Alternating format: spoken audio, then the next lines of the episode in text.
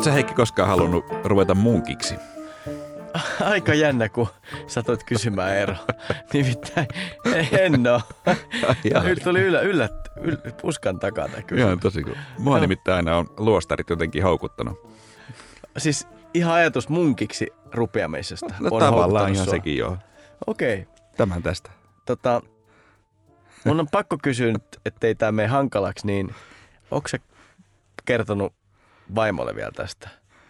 Koska kun me lähti, lähdettiin vähän tälle hätäisesti liikkeelle, niin me voidaan vielä leikata tämä alkut pois tästä ohjelmasta. No sehän siinä, sehän siinä onkin. Mä luulen, että juna taisi mennä mun osalta jo, jo tämän luostari haaveen kanssa, koska sinne tuskin nyt voi ottaa vaimoa ja kolmea lasta mukaan. No ei, ei tietääkseni. Ja en mä nyt tietenkään haluaisi vaihtaa mun perhettä johonkin tuntemattomiin munkkiveljiin. Ja ihan oikeasti tuskin mä nyt siellä sen pidempään viihtyisinkään, mutta jotain kauhean kiehtovaa luostareissa on. Että ehkä se houkuttaa tällainen maailmasta vetäytyminen ja se kurjalaisuus kiehtoo myös. Niin, no mun se on yllättävää. Se, mitä mä sua nyt tunnen, niin susta ei alkuun tuu kaikkea semmoinen niinku kurinalaisin vaikutelma. Ei vai? Ei ihan. Eri- Tämä on, eri- tää on vaan mun, mun niinku tämmöinen an- analyysi. Mutta sitähän voisi oppia just siellä. Ää, ja, mutta ehkä siis se rauha ja tietynlainen muuttumattomuus kiehtoo eniten. Viime syksynä esimerkiksi Ranskassa mä kävin Kannesi edustalla olevassa, olemassa tällaisessa Lerinsisaaren luostarissa ja se oli kyllä todellinen aikakapseli, varsinkin jos vertaa siihen, mitä siellä manne, mantereella tapahtuu. Kerro millä tavalla.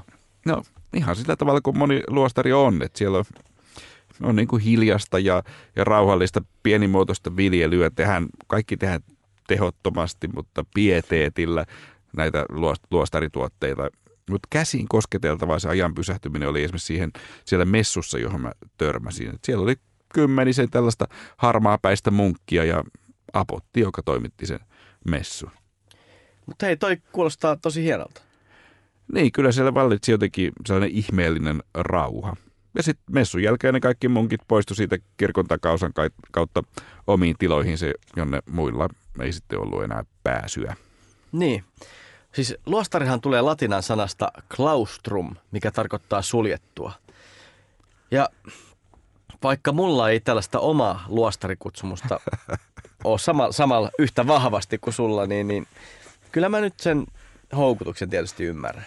Ehkä on pakko selventää, että suoranaista luostarikutsumusta minulla ei, ei ole, mutta mut kerro, että millä tavalla sen houkutuksen tunnet sinä? No siis kyllä mä tunnen tämän itse asiassa aika vahvankin houkutuksen ja se on, se on niin kuin suurimmillaan mulla silloin, kun mä puen äh, kurahousuja huutavan lapsen päälle. Silloin, silloin mä haaveilen munkkivelistä ja, ja. Okay. rauhasta.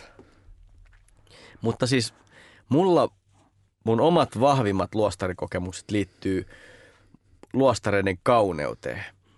Vaikka siis Ranskan Saint-Mont-Michel, sehän on ihan satumaisen kaunis. Samoin Saksan Eberbach, joka on siis se, se luostari, joka on kuuluisa Ruusun nimielokuvasta ja, ja nykyisin ehkä enemmän Riesling-viinistä. Mutta siis ajatus luostarin menosta on niin jotenkin vieras ja jopa radikaali, niin mun mielestä siinä on jotain tosi tosi kiehtovaa. Niin, että luostarin menossa, eikö siinä ole jotenkin kysymys itsensä kieltämisestä?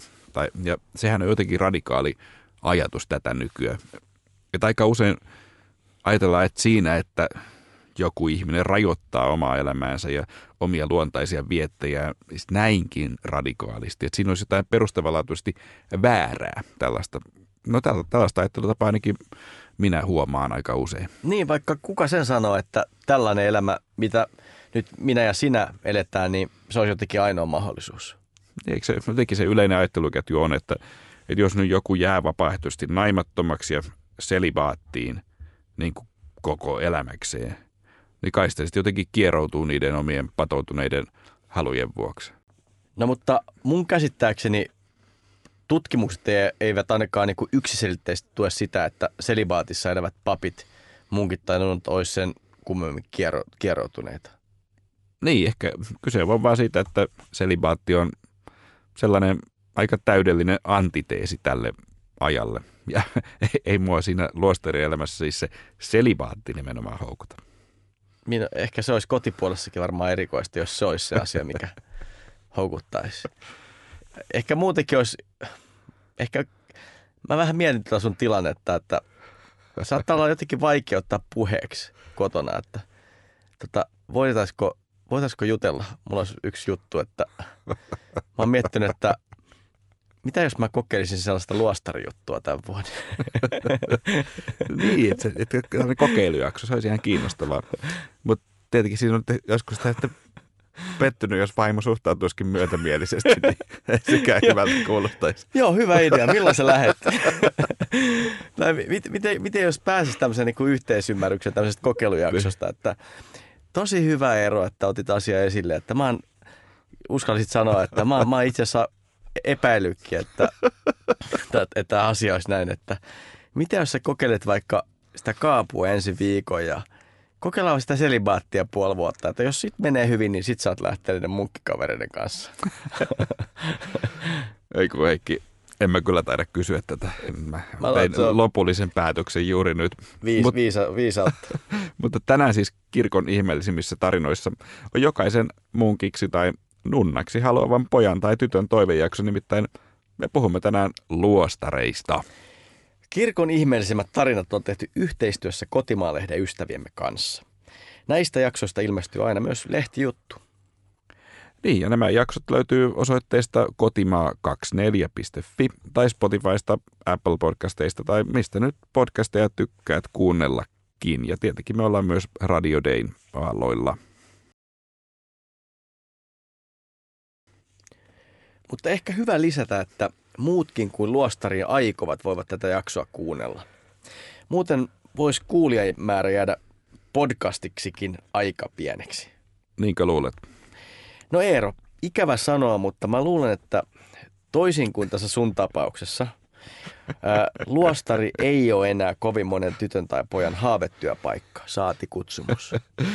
niin ehkä se näin on, ellei sitten tämän jakson jälkeen Suomen nuorisossa taas viriä Luostari innostus. Siinä on, tässä on hyvä agenda ja tästä me lähdetään liikkeelle. Mutta kuten aina, luvassa on monta kiinnostavaa tarinaa. Ehkä me voitaisiin aloittaa siitä, että Suomessa tota luostari-innostusta ei ole hetkeen koettu. Mutta sellaisiakin aikoja täällä on vietetty. Niin, Ajattelimme ensin puhua luostareista Suomessa. Tälläkin nimittäin vaikutti varsin vireä luostarilaitos jo ennen uskonpuhdistusta ja kiitos ortodokseille myös sen jälkeenkin. Ja sitten puhutaan hetki siitä, miten ja miksi luostarit ihan alun perin syntyivät. Erilaisia luostarisääntökuntiahan on valtava määrä. Mä kävin muuten tuossa vuodenvaihteen jälkeen yhdessä maailman vanhimmista luostareista siinä Niemimaalla Egyptissä. Se on muuten mullekin tuttu paikka. Pyhän Katarinan luostari. Se on, se on valtavan upea paikka. Lopuksi me mietitään, mitä hyötyä luostarilaitoksesta on ollut ja on edelleen tänä päivänä. No jos siis aloitetaan Suomesta. Kristiuskon vakiintumisen jälkeen Suomeen tuli no oikeastaan saman tien myös munkit. Dominikaanikonventti eli luostari perustettiin Turkuun ilmeisesti vuonna 1249 ja siellä se vaikutti 300 vuotta aina tosiaan sinne uskonpuhdistukseen asti. Jos puhutaan nunnista, kiinnostava oli myös Naantalin birgittalaisluostari, joka vaikutti kyllä lyhyemmän aikaa. Se perustettiin vuonna 1438 ja muuten täälläkin vierailu Emil Anton kuvaa sitä kirjassaan katolisempi kuin luulit, sitä uskonpuhdistuksen jälkeisen ajan viimeiseksi katoliseksi linnakkeeksi. Se nimittäin lakkautettiin vasta 1591, kun viimeinen nunna Elina Knuutin tytär kuoli. Eli se todella sinnitteli vielä useita vuosikymmeniä uskonpuhdistuksen jälkeen.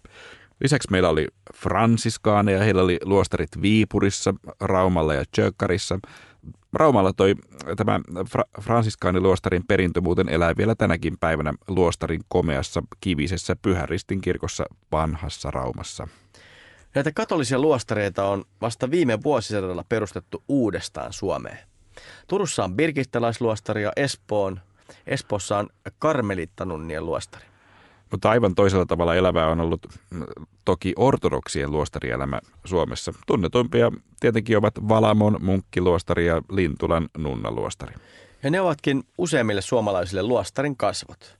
Ja erityisesti tämä Valamo houkuttaa monia meistä. Ja sitä paitsi siellähän tehdään monen iloksi esimerkiksi nyt, no viiniä tietenkin, mutta myös viskiä ja giniä ja absinttia. Ai, absintti. Kyllä, yllätys. Äh, Oli mulle. Okei, mutta mä, mä en muuta susta tiedä, mutta kun sä puhuit tuosta luostarin ihmeellisestä rauhasta, niin miten jotenkin mun korvissa toi absintti ja ihmeellinen rauha ei sovi, sovi oikein hyvin yhteen? niin, miten se ihmeellinen rauha sitten määritellään. Öö, no, Valamon nettisivujen mukaan absintissa on prosentteja 69, joten ei sitä nyt ainakaan kyllä rauhoittumisen tueksi voi suositella. Mutta voidaan mennä kohta vielä siihen, mitä hyötyä luostareista on ollut ja on. Ää, monesta juomasta muuten voidaan nimittäin kiittää luostareita. Onko se koskaan käynyt Valamossa tai Lintulassa?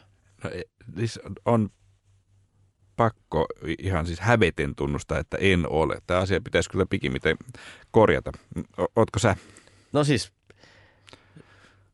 siitä puhemista puhuta. Tää, tässä on taas jälleen aukko sivistyksessä. Todetaan taas, että en ole käynyt Roomassa, en ole käynyt Valamossa, en ole käynyt Konstantinopolista. Mun mielestä Eero, meidän pitää korjata tämä tilanne. Jopa ehkä tänä keväänä.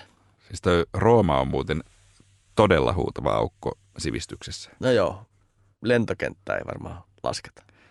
No ei, ei. Mutta mennään eteenpäin. Mennään, mennään siihen, että miksi ylipäänsä on luostareita.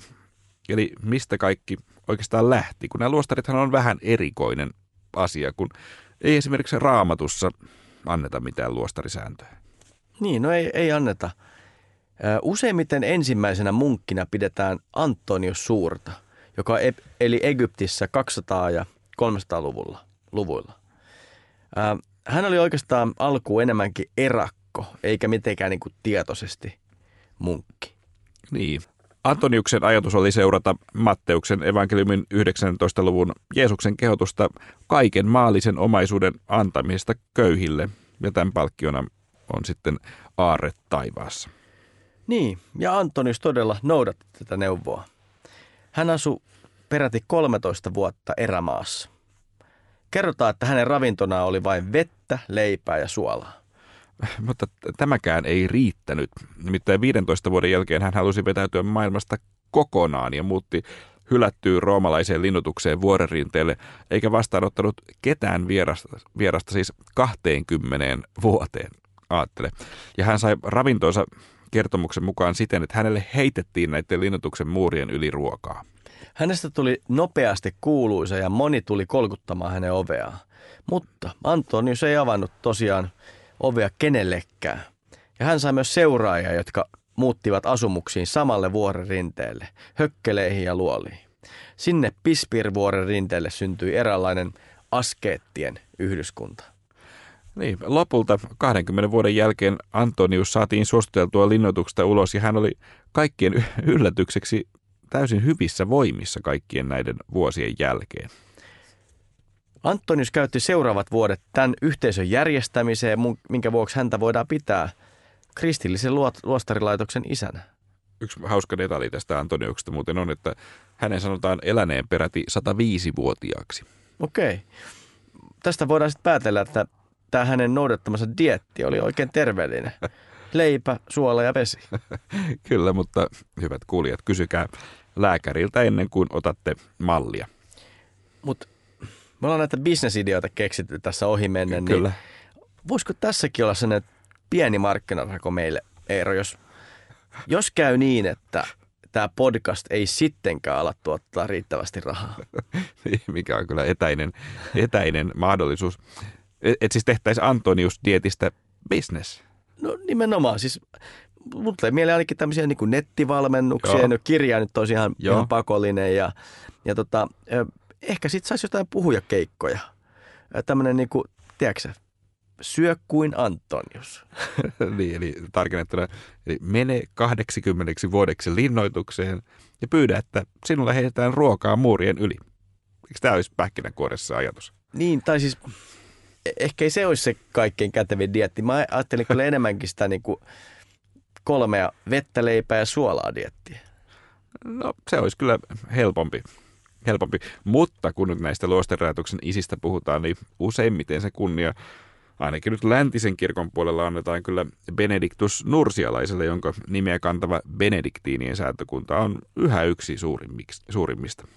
Benediktus eli 400-500-luvuilla, eli parista vuotta Antoniuksen jälkeen. Ja hänen tiensä oli aika samanlainen. Hän ryhtyi ensin erakoksi, mutta sitten hänet pyydettiin läheisen luostarin johtajaksi. Niin tiedä sitten, mistä se johtui, mutta hommat ei, eivät sitten siellä luostarissa menneet kovin hyvin. Benediktus ei nimittäin tullut toimeen näiden munkkien kanssa, vaan munkit yritti tappaa hänet myrkytetyllä viinillä. Aika kuritonta sakki. Sanois muuta. Mutta eivät onnistuneet. Kun Benediktus siunasi tämän viinimaljan, se räsähti rikki ja myrkytetty viini valoi maahan. Ja tämän jälkeen hän palasi erakoksi. Minäkin kyllä varmaan palannut, jos tuollaista väkeä. Mutta se ei auttanut, vaan sielläkin jatku vaikeudet. Lähistöllä nimittäin asu kateellinen pappi, joka yritti myrkyttää hänet. Ja tällä kertaa myrkytetyllä leivällä. Mutta taas Benediktus otti ja siunasi ruoan ja sitten jostain ilmestyi korppi, joka vei hänen kädestään myrkytetyn leivän pois. Benediktus alkoi saada seuraajia ja lopulta alueelle syntyi iso määrä luostareita. Benediktus myöhäisemmässä elämässään muutti etelämmäs ja perusti Monte Cassinon luostarin. Siellä hän kirjoitti tämän oman pääteoksensa eli pyhän Benediktuksen luostarisäännön. Niin ja tämä sääntö, se loi pohjan oikeastaan koko läntiselle luostarilaitokselle. Siitä moni tuntee vähintään lauseen ora et labora, eli rukoile ja tee työtä. Mutta hei, nyt varmaan jokainen kuulija miettii, että miten vanhaksi Benediktus eli? No, oletus on, että hän kuoli maaliskuussa 546, siis 67-vuotiaana. Eli siis nyt verrattuna Antoniukseen hän jäi aika paljon, paljon lyhytikäisemmäksi. Jos vertaa muutenkin Benediktusta Antoniukseen, niin kyllähän hänelle tarjottu ruoka taisi olla paljon huonompaa. siis tarinan mukaan jopa myrkytetty. niin, ajattelin, että sä et joku myrkytetty ruoka jäi sitten ehkä siunaamatta. Niin on vaikea, vaikea sanoa, mutta jos Antoniukseen vertaa, niin todisteet puhuu puolestaan.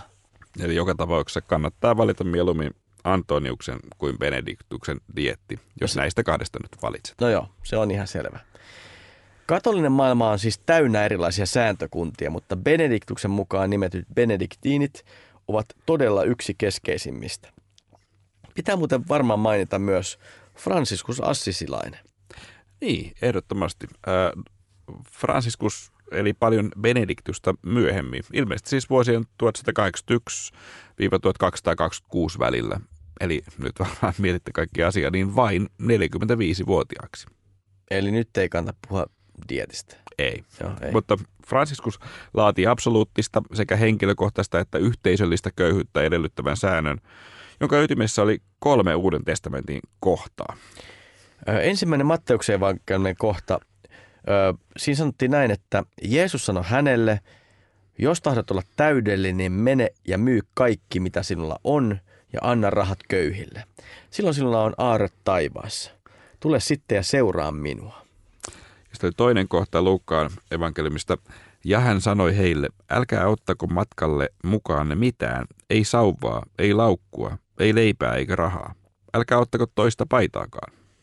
Ja otetaan vielä kolmas Matteuksen evankeliumista, jossa Jeesus sanoi opetuslapsilleen, jos joku tahtoo kulkea minun jäljessäni, hän kieltäköön itsensä, ottakoon ristinsä ja seuratkoon minua. Ja kun tuossa alkuun tuli sanottu, että raamatussa ei ole mitään luostarisääntöä, niin Franciscus sellaisen sieltä löysi ainakin, kun vähän yhdisteli eri kohtia. Ja Antonius ja Benediktus löysivät kukin omat kohtaansa, mutta onhan nämä vaatimukset, mitkä äsken tässä kuultiin, aika kovia. Olisiko susta Heikki tähän? No joo, äh, en, en mä kyllä tiedä, mitä nyt ainakaan vaimo sanoisi. Mä myisin saman tien kodin ja auton ja kaiken muu. Se siinä ehkä var, varmaan eniten pelottaisi. Enkä mä usko, että lapsetkaan olisi kovin tyytyväisiä. Niin. Kai siinä joku järki on, että luostariin ei perheellisenä sitten pääse.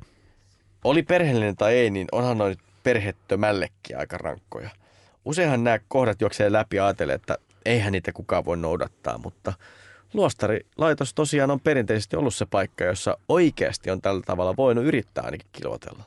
Niin ja ehkä munkin ja Nunna yksi tehtävä onkin olla esikuva tässä kilvottelussa. Mennään siihen kohta. Olisiko meillä vielä muita sääntökuntia, joita pitäisi käsitellä? No on paljonkin, mutta ei me ehkä ehditä kaikkea niitä käsitellä. Ehkä niin kuin mainitaan muutama. Katolisuuden sisällä on olemassa siis karmeliittoja, sistersiläisiä, klarissoja, birgittalaisia ja vaikka mitä muita. Niin ja kuten tuli alussa tuossa todettua, niin Suomessa tällä hetkellä toimii karmeliittaluostari ja birgittalaisluostari. Ja tietenkin ortodoksiset Valamo ja Lintula, jotka ovat varmaan kaikille suomalaisille siis tutumpia. Ortodoksinen luostarilatos ei muuten ole ihan niin kirjava kuin katolinen. Niin siis ainakin jos puhutaan näiden sääntökuntien määrästä. Sellaisia ei ortodoksisessa tunneta edes. Mutta ortodoksiset luostarit jakautuu tämmöisiin kuin kinobiottisiin ja idiorytmisiin luostareihin. Kin, kin, kinobioottisessa luostarissa munkit ja nunnat elävät yhteisöllisesti, kun taas idiorytmisessä he elävät erakkona itsekseen. Tota, Eero, kun sulla on tämä luostarikutsumus, niin kumpi sua muuten enen, enemmän kiinnostaa? Tämä kinobioottinen vai idiorytminen? Niin, yhteisöllinen vai erakko niin. elämä? No varmaan kyllä kummassakin olisi varmaan puolensa, mutta jos nyt mä oon rehellinen, niin kyllä mä luulen, että tämä erakkoelämä olisi liian vaikea. Jos mökilläkin ehtii tulla höperöksi, niin en mä oikein usko, että missään erakkomajassa kävisi yhtään paremmin. Kyllä mä luulen, että erakon elämä alkaisi tuntua pian ihan harvinaisen tyhmältä idealta. Niin, niin. Eli siis sä oot, tota, sun, sun tämmönen niinku munkkiprofiili on tämmöinen kinobioottinen. Se, se olisi sun valinta. No varmaan mun kohdalla, jos, jos todella mulla olisi valintana se, että, että on pakko mennä luostariin ja nimenomaan ortodokseen luostariin, niin ehkäpä sitten kinobiottiseen. Mm. no olisiko susta Heikki sitten erakoksi? No en mä oikein tiedä. Siis vaikka Eero, meillekin on samanlaisia luonteen piirteitä, niin mä, mä kyllä valitsisin ton idiorytmisen. Ajattele, että, ajattele tilannetta, jos tekisi, tämän kilvottelussa tekisi kaiken ihan oikein, luopuisi perheestä, luopuisi kodista, luopuisi autosta ja sitten menisi luostariin. Ja sitten kävisi niin, että sä et ollenkaan tulisi toimeen sun munkkikaverien kanssa. Teille ei niinku synkkaisi ollenkaan. Olisi niinku, ka, kaikki, Aivan, kaikki, niin. olisi tota, ää, kaikki olisi niinku tota, ää, muuten täydellisesti, mutta kukaan ei nauraa sun jutulle ja trapesassa juteltaisiin jostain aivan muista asioista ja sä et innostuisi niistä jutuista yhtään. Ihan, ihan hyvä, hyvä, hyvä pointti. Mikä se trapesa muuten on? Ja se trapesa on tämä munkkien ruokasali. Valamo ja Lintuilla on kinobioottisia eli yhteisöllisiä luostareita. Äh, eli jos tarvetta tulee, niin ne on lähellä. Niillä on muuten oikeastaan olemassa myös välimuoto nimeltä skiitta. Skiitta? Joo. Se on pieni yhteisö, jossa eletään suurin osa ajasta yksin, mutta kokoonta välillä yhteen. Niin, eli se skiitta on niille munkille ja nunnille, jotka eivät osaa päättää. niin, niin, näin just. Tässä ehkä muuten voi palata siihen alussa mainittuun Pyhän Katariinan luostarin Egyptissä siinä niemimaalla. Siis siihen, jossa noin kuukausi sitten kävin. Ja jos joku miettii, niin se on kinobiottinen luostari, eli ortodoksinen luostari. Ja aika iso kompleksi. Se on yksi vanhimmista luostareista todella maailmassa. Ja perimätiedon mukaan se on siis rakennettu sen saman vuoren juurelle, Siinain vuoren ju- juurelle, jossa Mooses vastaanotti laintaulut Jumalalta. Ja kuin todisteena tästä munkit hoitaa luostarissa palavaa pensasta, siis sitä, josta Mooses kuuli Jumalan äänen. Mäkin olen siis sattumat käynyt siellä noin 15 vuotta sitten. Ja se on ihan hyvävoimaisen oloinen pensassa. Ja sehän ei nimittäin enää pala, mikä varmaan helpottaa sen kasvua. Niin, se, se, se on varmasti juuri näin, jos se palaisi, mutta jos se palaisi koko ajan, niin olisi kyllä turistejakin varmasti enemmän.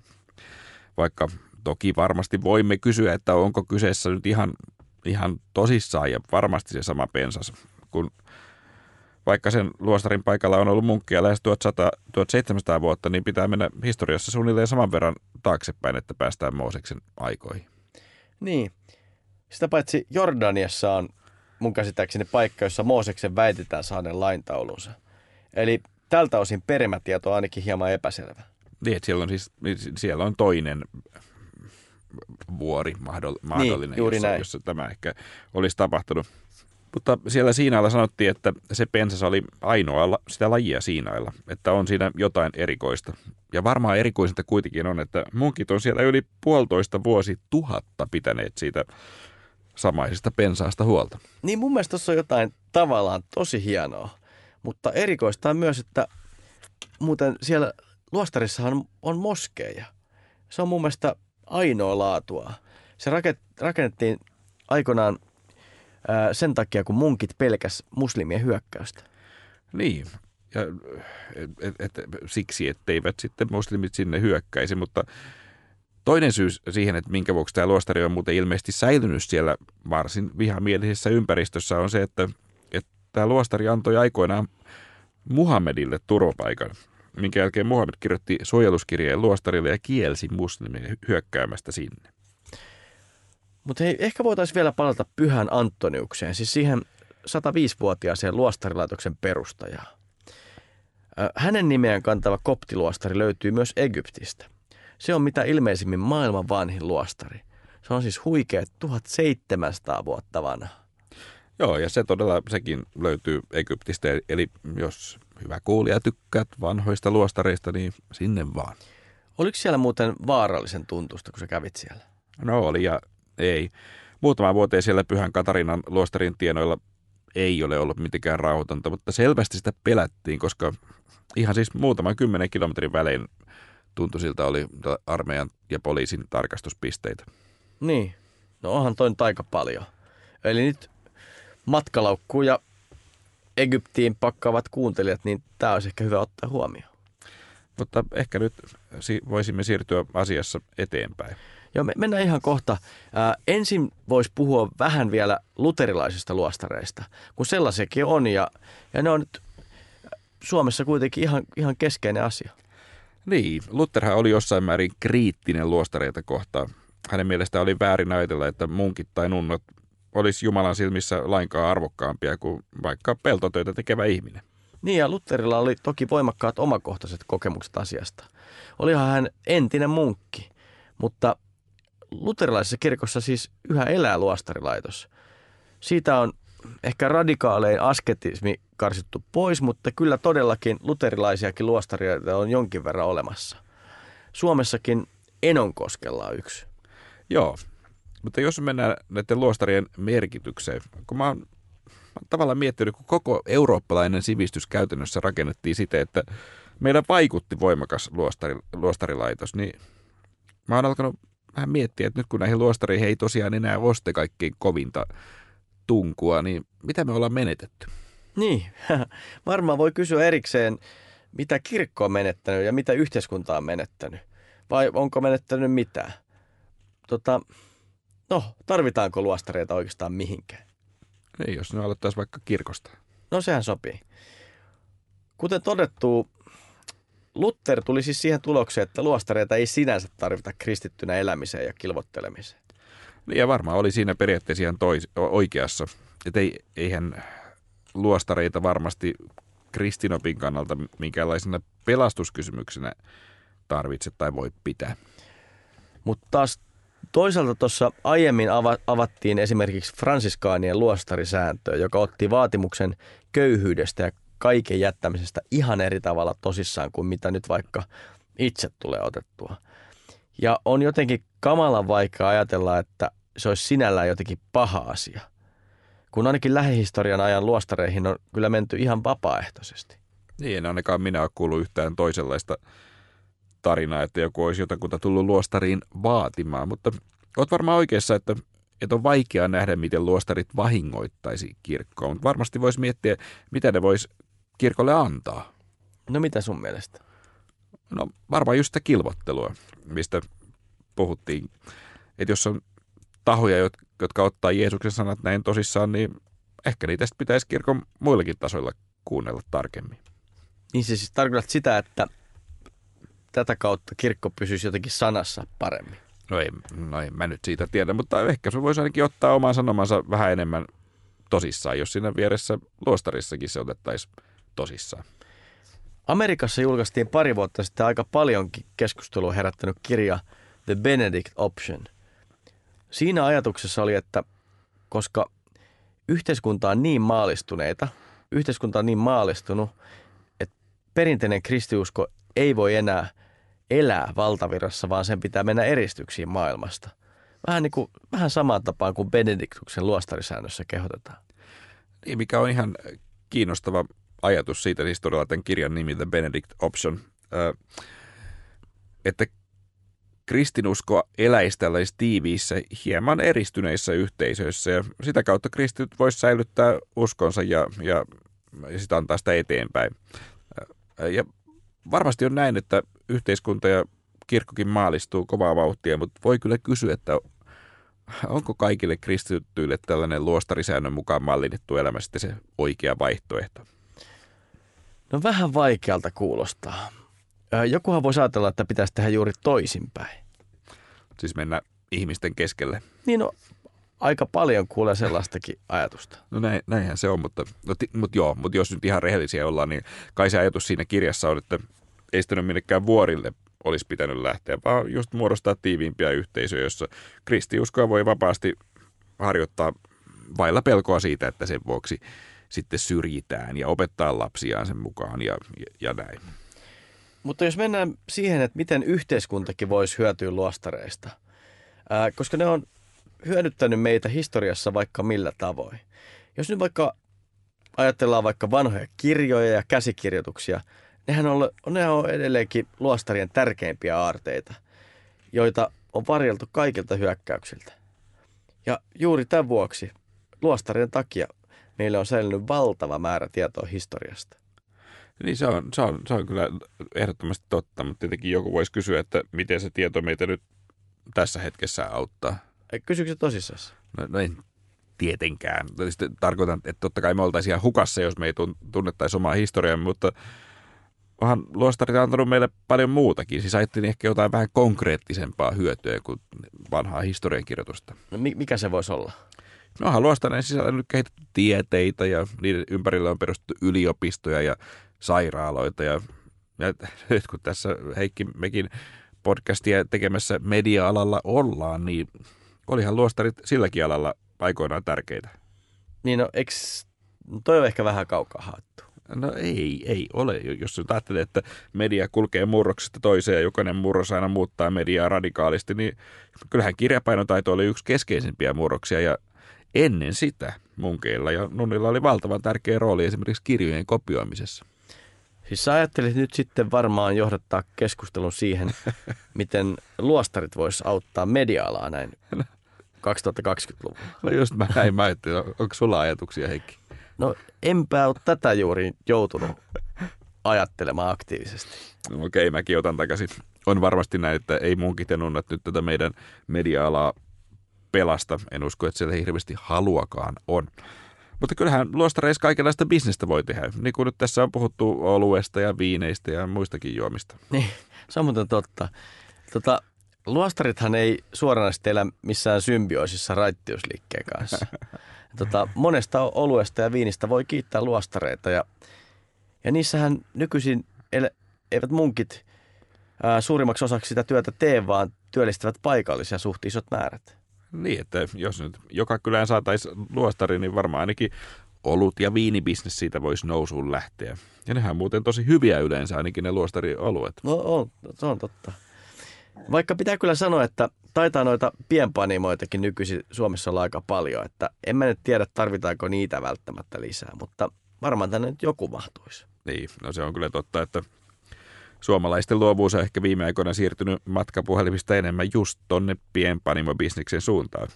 En sitten tiedä, että kumpi tuottaa valtiolle enemmän verotuloja, kuin alkoholin kanssa pitää aina maksaa niistä haitoistakin. Niin, mutta kyllähän siellä luostarissa tehdään muutakin, että vaikka kynttilöitä ja kaikenlaista pientä rukousnauhaa.